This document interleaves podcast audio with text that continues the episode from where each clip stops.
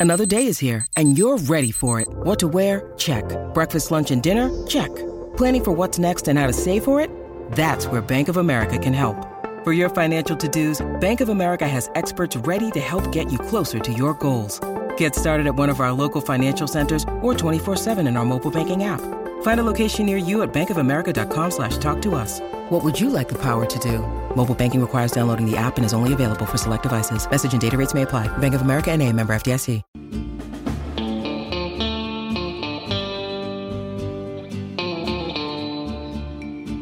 Welcome to the interview.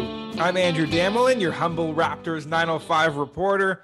And the Raptors 905 are back.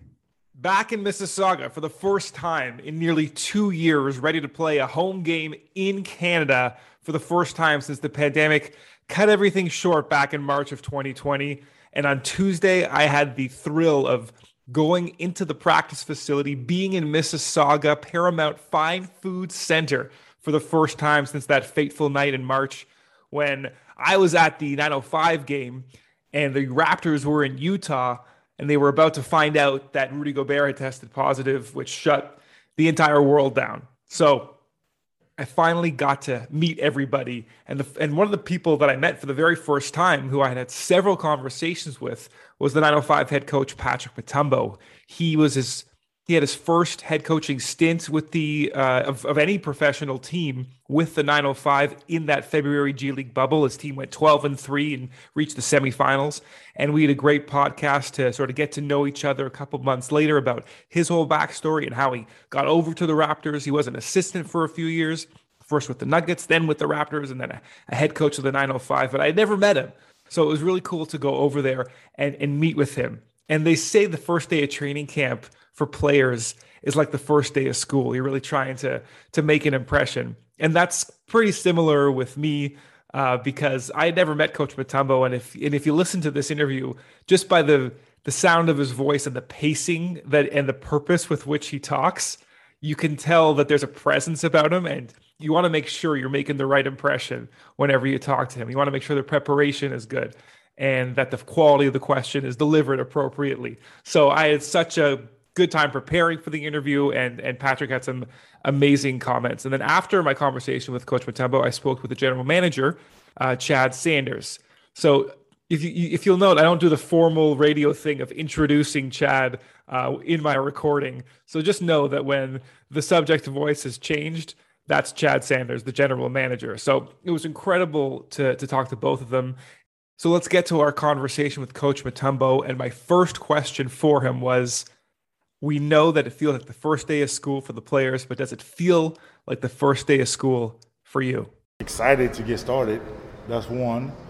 But then also, uh, you get to set the tone and let them know what this year is going to be like. Uh, expectations, a lot of correction, uh, showing guys how much we have to grow to get to where we want to be.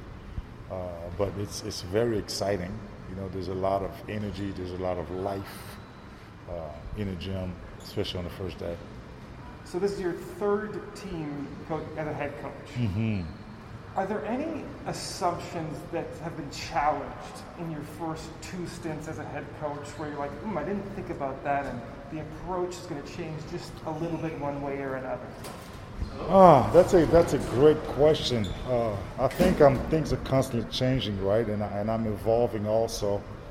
Uh, just taking like knowing where to, you know, how to pick and choose my spots. For example, uh, you know, I'm very meticulous and I'm very detail oriented.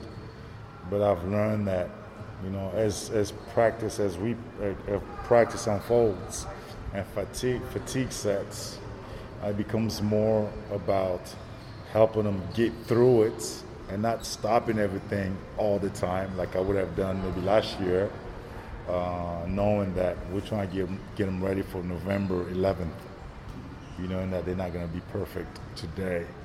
Uh, that kind of stuff where it's just, okay, I, I know how far we have to go, I know how far we need to go, but then finding that balance between pushing, pushing, but then you know get them to their limit, and when they think they can't go any longer, make them go one extra step and then call it. You know, that kind of stuff I think I'm learning and I've learned and I'm, I'm a lot more comfortable. Is there a difference when there's a 15 game season and a 50 game season? The approach and like the, the leash maybe gets a little looser in some senses? Or well, the hammer gets a little bit lighter in some senses? Yeah, I don't know. I don't know if I'm there yet. I don't know if I'm there yet. I think urgency is really, you know, at the core of me, you know, with whatever I do. And then besides, I look at it like the, our season is divided in two, really. Right? There's a first part, and then there's a second part, the 36th game, you know, for the season. So really, to me, we almost have like, you know, that first part is, our, is that's our first season. That's the one I'm focusing on you know, where we, we got to get ourselves ready for when we start and trying to win that, and or at least be competitive enough to be relevant in that competition. And because of that, that dictates my internal urgency that I don't do a good job hiding, you know, and I just let the players know that's what that's the deal. And besides, like you know, this Andrew, I've always told you, I don't know if we can afford at our level here to be casual about stuff. I just I just don't think we can. You know, we, we, we have to work. These guys are trying to get places. They're trying to do things. And are we helping them by being casual? I don't think so. You know, that sense of urgency is to get them to where they said they wanted to go. You mentioned that aspect of correction. Did you watch the Raptors game last night? Yes, I did. So, first quarter, DeRozan's coming down the floor, and Scottie Barnes picks him up, and DeRozan gives him that up fake. Yes. How many times do you think the coaching staff told Scottie like, okay, don't don't bite on that up fake, and then you see it happen. Did that give you flashbacks at all to maybe certain people you'd coached and seeing the up fake oh happen? Gosh, you know, I told I saw I saw I wasn't at shoot around that morning. Then I saw David and uh, Justin in the afternoon, and for having coached in the league for a while, I told him, hey, what's the what's the the scouting report on uh, on DeMar DeRozan? He go, well, you gotta send him to the left. I say, good. What else? quiet. What else? And I'll start moving my head. Say, oh, yeah, you got to stay down on this pump fakes. There you go. That's my answer right there. You tell them a million times until they get there. Because even people who've been in the league for a while, who know the pump fake is coming, still go for the pump fake. So you know it's coming, and you just got to hope that they learn and, and go, grow from there. The mantra is still just win, yes. I, I imagine is there in your two practices you've had is there a player or two you've seen that's kind of an early front runner for the embodiment of that philosophy. It's too soon. It's too soon. I think they understand it. I mean they understand it but it's one thing to understand it and to demonstrate it you know? And we're not there yet. It's, it's something that, that i think a lot of them we're going to have to find in them it'll take a lot of conversations, a lot of correction, a lot of running, a lot of for us to gel and understand that the the bottom line is just win because it helps all of us. Yeah. There's that element of them having to listen. Yes. And I was talking to Ish Wainwright's coach um, at Baylor, mm-hmm. Jerome Tang, the associate head coach, and he had this curiosity about him. It wasn't that he was just receptive to coaching, it was that he asked a lot of questions and was curious and willing to listen. Is that a quality you look for in young players, especially that's like, ooh, I got something here where they're curious to ask questions as yeah. well? I don't know that I look for it. I know that I do respect it and I recognize it. And then some people are just not inquisitive, you know, and maybe it's, it's, it's on me to awaken that in them. Uh, some are maybe a little bit intimidated, some are reserved, uh, some maybe learn differently. So I've stopped looking for it and just recognize it when I see it and trying to leverage it the best way I can without excluding or or, or outcasting those who don't have the same curiosity because people are just uh, built differently. I'm extremely curious and I ask a lot of questions, but some people are just different. And some people get irritated by people like me, you know? So I just, you know, I learned to take, take them as they come and then try and leverage and try and help them the best way we can. So you've had a pretty small sample size, obviously, with the players, but you've had a bit of a. There's excitement in the gym.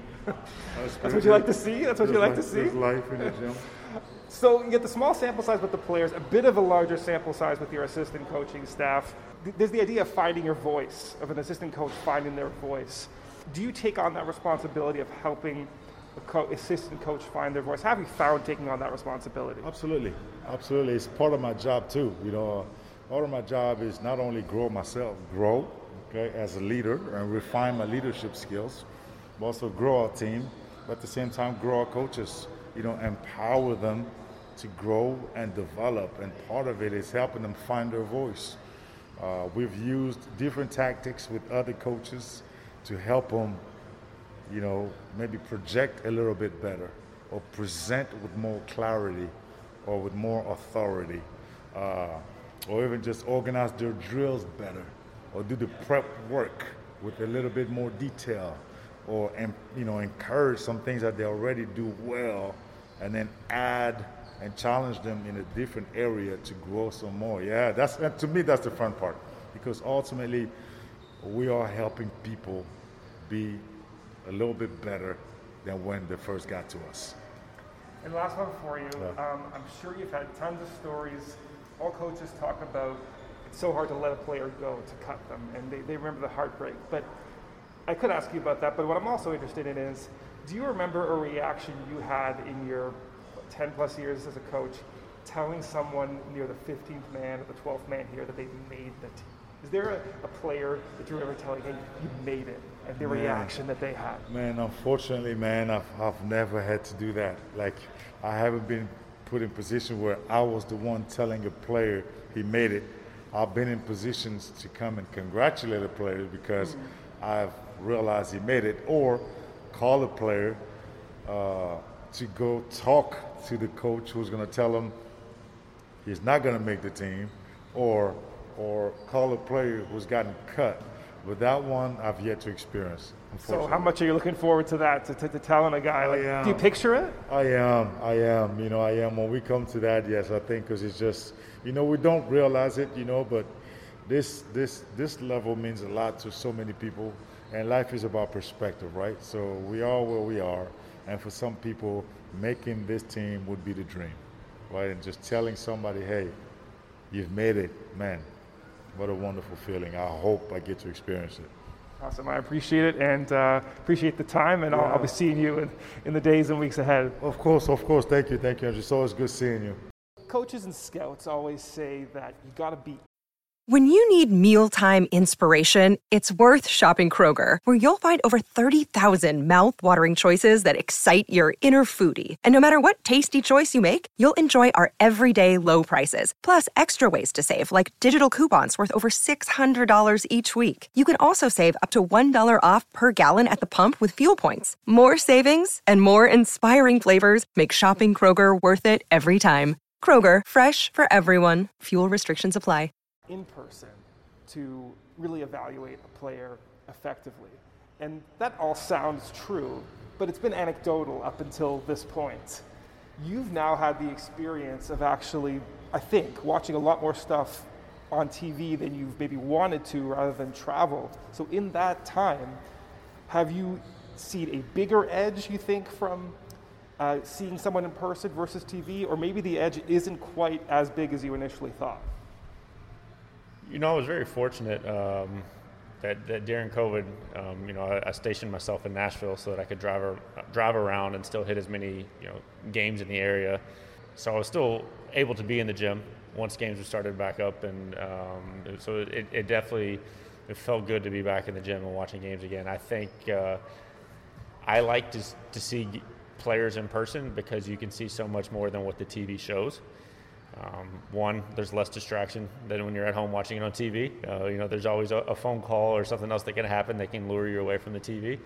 Uh, but two, you can't see the, the, the, interactions with the, the players and their coaches, the interaction with the players and their teammates, uh, the pregame warm-ups, the timeout dispositions, and things like that. So, uh, to me, I, I still think uh, we place a lot of value on seeing players in person and trying to get a full I guess, realm of who they are as a person. Um, so, you know, how are they preparing themselves for the game? How are they preparing themselves for practices?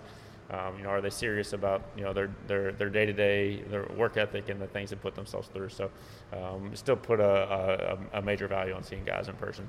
Now, I imagine some scouts saw more games than others, perhaps. The travel wasn't as wide as Yep. perhaps. Have you heard maybe from your peers about um, lost value or not as much lost value in terms of seeing versus um, on TV versus in person? Yeah, I wouldn't say you know we haven't really discussed like the lost value aspect. I think we know everyone kind of handled the, the time different on on I guess their attack to, to scouting. You know, some that, that weren't on the road and some that would would drive and, and hit games in a region and some that kept flying like nothing ever happened. So I think everyone handled things differently. Um, you know, I think we did the best.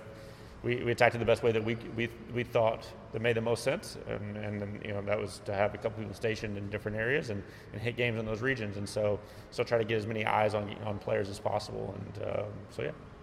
So we're in the second day of camp, and the training camp roster's been released, and I found it so interesting that Jawun Evans is back with the team. And so often the sort of nomadic philosophy of the minor league player is if, is if I'm with a franchise for a season and it's not quite going up but lateral, then I'm going to switch teams.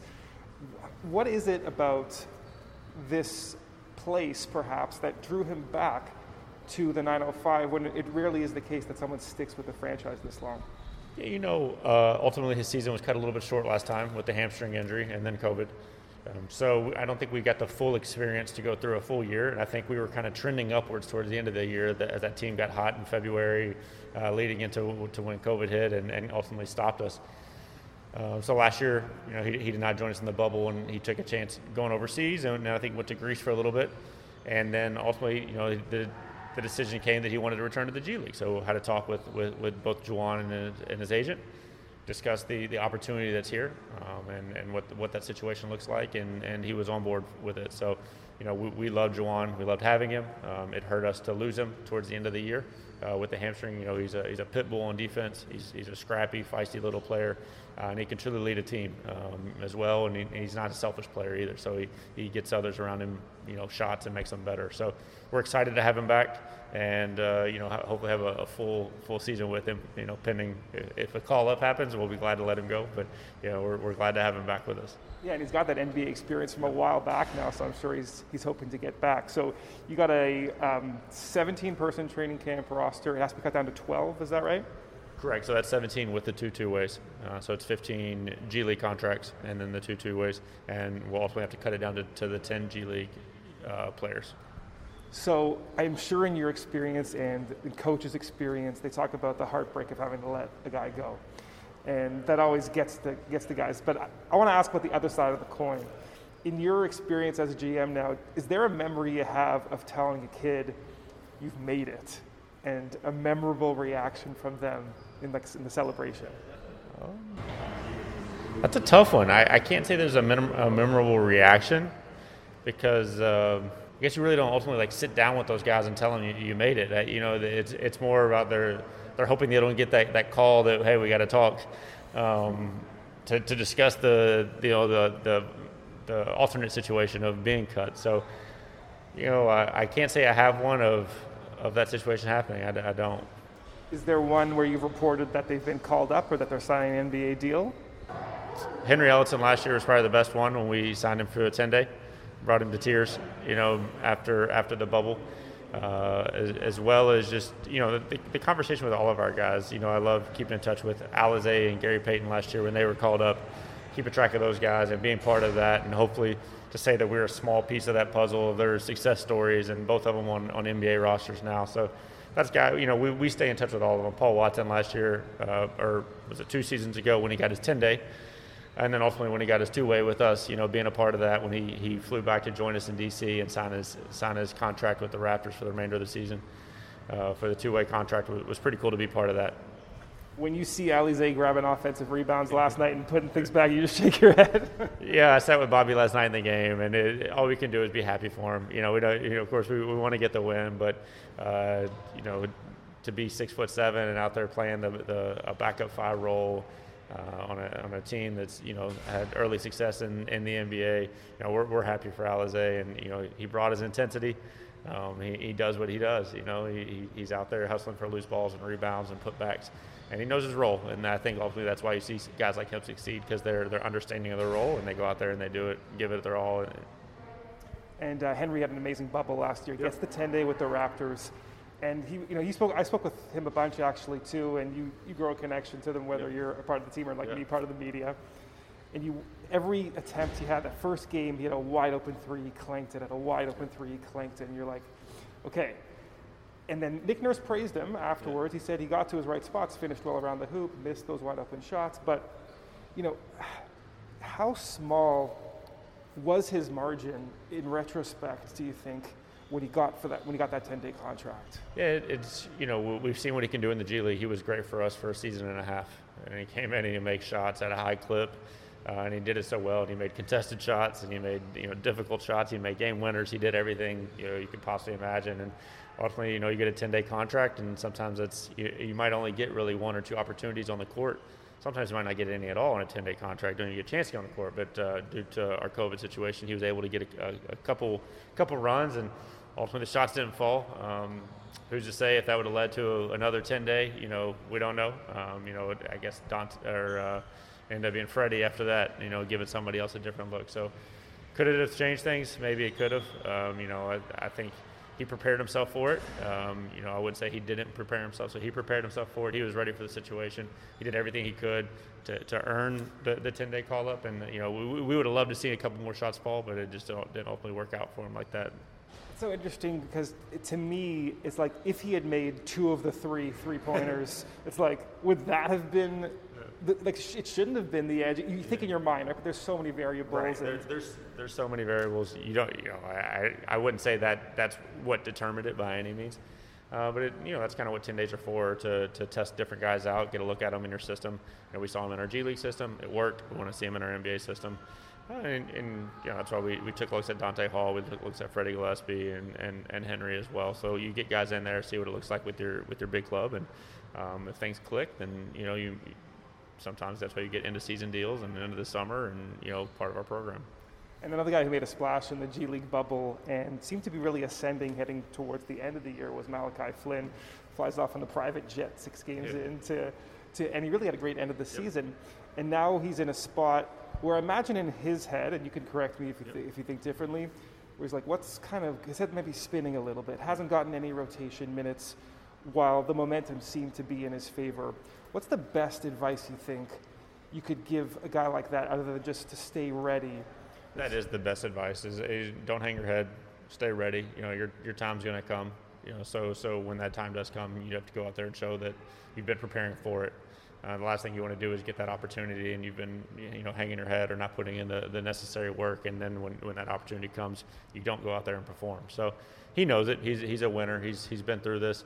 Um, you know, he's he's had nothing but success everywhere he's been, and you know we just got to be there to support him and and and if it's through the 905, then you know we're here for him if he needs to get reps, and if it's not, then you know he's got to continue to put up put up the reps with the, with the Raptors, and uh, just be prepared for when that time comes. And last one for you. This is your, are you entering your sixth season as with the 905? Is that what it's been since 2017? 2017. So this is, this is you entering your fifth, Fifth season. Okay. correct. So, So, fourth as GM, yeah, fifth season overall, yeah.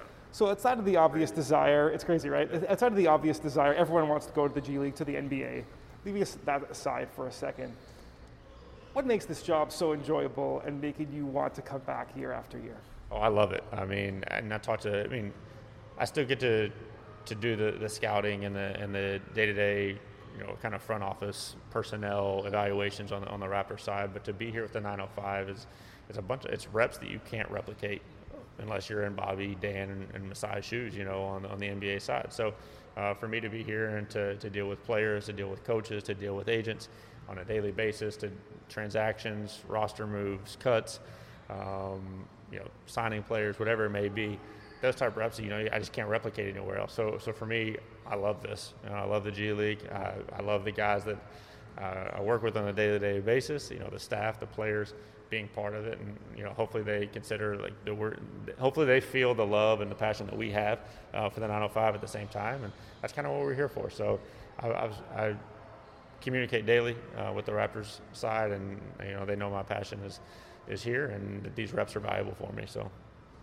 Amazing. We, we, I really appreciate the time, Chad, and good luck on the upcoming 12 games, 14 game season, I guess, and Yep. then and then the 36 game following that. The, the two-part season, we're looking forward to it. It's it's definitely uh, I don't know if it's changed the way coaches plan to attack the season, but you know, you got you got a, a monetary so, uh, gift, I guess, the, your prize that you can fight for in the first half, and then you got the championship and the playoffs in the second half. So it's going to be interesting to see how, how the, the different teams choose to attack it this year.